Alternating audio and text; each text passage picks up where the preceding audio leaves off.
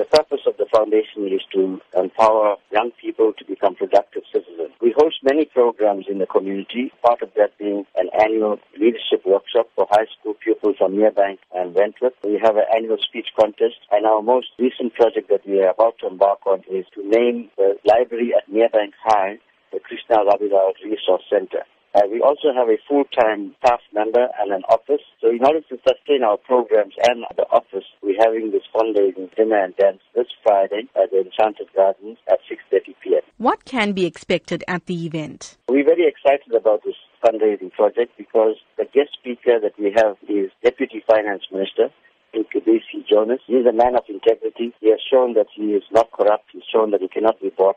And it is people like him that we need to support. So we're calling upon the communities to come and attend this function and to support the KRF, but also to support Deputy Minister Jonas because of the kind of person he is. For those who may not know of Krishna Rabilal and his place in our history, how can he be best described? Krishna Rabilal was a normal person who lived in Merebank all of his life. He was very active as a young person in the communities, taking up issues of unemployment, of high bread prices, of poverty. And it was that kind of consciousness that he had that made him join the Wesizwe, the military wing of the ANC. And the South African Defense Force in 1981 then went into a foreign country, which is Mozambique, and blew up a house that Krishna Rabilal, together with 12 of his comrades, were living. So it was an act of brutality. Krishna Rabilal paid the ultimate sacrifice with his life so that we could be free. The foundation now hopes to honor Krishna Rabilal, but more importantly, to continue with his legacy of taking care of poor people and making a difference in society. Going forward, what are the foundation's plans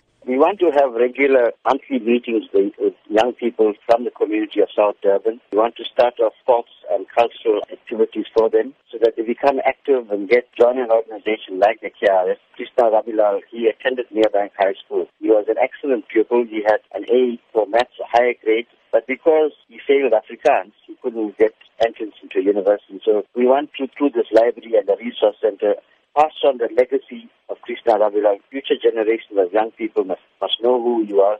And through this process of the library, they'll be able to be educated. And hopefully some of them will want to continue his legacy and get involved in community work.